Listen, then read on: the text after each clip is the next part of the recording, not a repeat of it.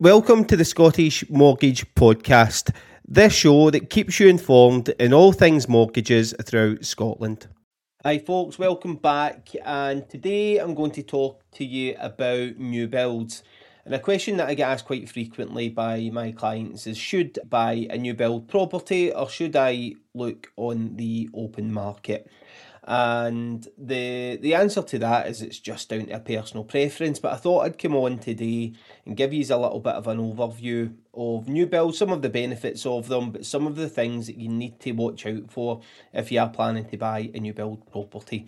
So the, the first thing with a, a new build is that there's not going to be any chain involved. So when you buy that property, there's nobody else at the back end of that that you need to be worried about. So nobody's sale falling through or anything like that. Obviously, if your sale falls through, then it's a little bit different. But at the back end of it, where the builder's concerned, there isn't a chain involved.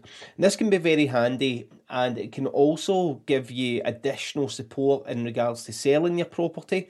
Because what some builders will do is they'll do an easy move scheme or they'll buy the property from you or they'll list it on the, the market through an estate agent through some of the schemes that they've got or part exchanges. So there's options out there for you at this stage, especially with the new build and the incentives that's out there in the market right now.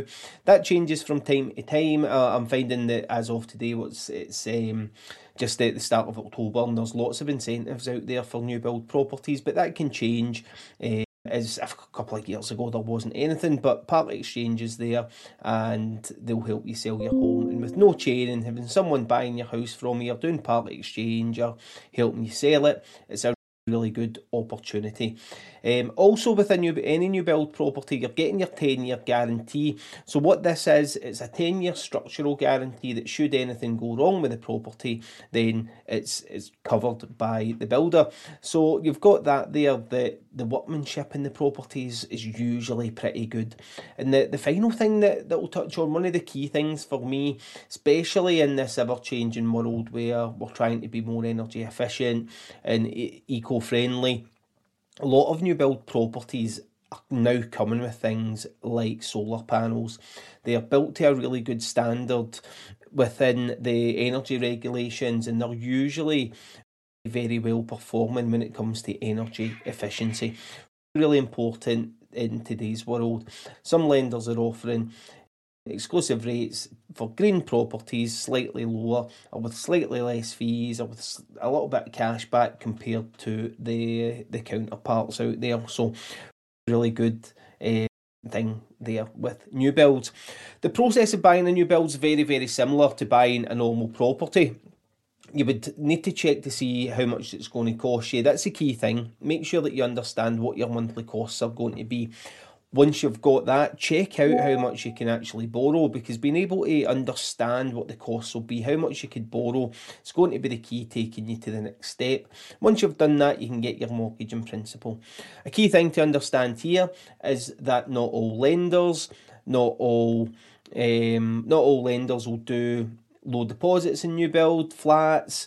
Some won't do 5% deposit, some won't offer you long enough. So at this stage, it's important that you're making sure that you're choosing the right lender. But if you're using a mortgage broker, they would usually do that for you. It's important though that if you are buying new build that you make your broker aware of it because it, it can change the route that they plan to go down. But once you've got that mortgage in principle, fairly straightforward go into the builder, reserve your property, and then it's time to apply for the mortgage. Typically, at this stage, you're given around four weeks to get everything sorted out. So, need to be moving quickly, get your documents in quickly, get the application submitted quickly, and leave it up to the the lender to get it turned around. We, what I often do when working with clients who's buying a new build, I would usually gather all the documents in prior to them reserving the property. Typically, the last few clients I've, I've had, I've done that on a Saturday and I've had the application submitted on the Sunday for them. That way, that we're, we're not eating into any of that 28 days. And often the mortgage offers are coming in well within that time anyway. So, once we get there and once we've applied for it, there's a few other things to consider. So, mortgage offers when buying new build is key. So, if you're buying a new build and it's not going to be ready for six months or nine months or even a year down the line, you need to be making sure that the lender that we are using, the lender that you're using, is going to offer this mortgage for long enough for you. Some lenders might only offer for three months, some might offer for six. So if you're buying a new build that's in the development stages and it's maybe going to be six or nine months down the line, you need to be taking that into consideration. But as I say, your broker would do that for you.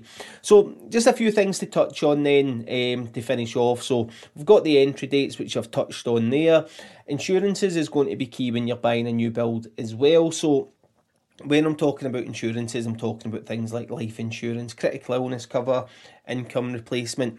Now, what is going to happen when you uh, buy a new build is, especially if you're not moving in for nine months, you're going to be expected to conclude contracts or conclude missives or sign the contract within about 28 days to two months after you signing that reservation. But you're not actually going to be moving in for another three, six, nine months down the line. So it's really important that at this stage you're looking to get your insurances started. The reason for this is if something happens to you, so if you sign that contract and something happens to you between you signing that contract and moving in, you still need to buy it. So if you were to pass away and you've signed that contract with your partner, it could leave them in a really sticky situation. So getting your insurances in place at the right time is also key. Uh, and really, that's about it. There's not much different from the process buying a new build is to buying on the open market. Just a few restrictions, but you get that in the open market anyway with different property types. So I hope you found this video useful. As always, if you've got any questions, feel free to fire them over. Thanks for listening to the Scottish Mortgage Podcast. Don't forget to like, share, and subscribe if you find this useful.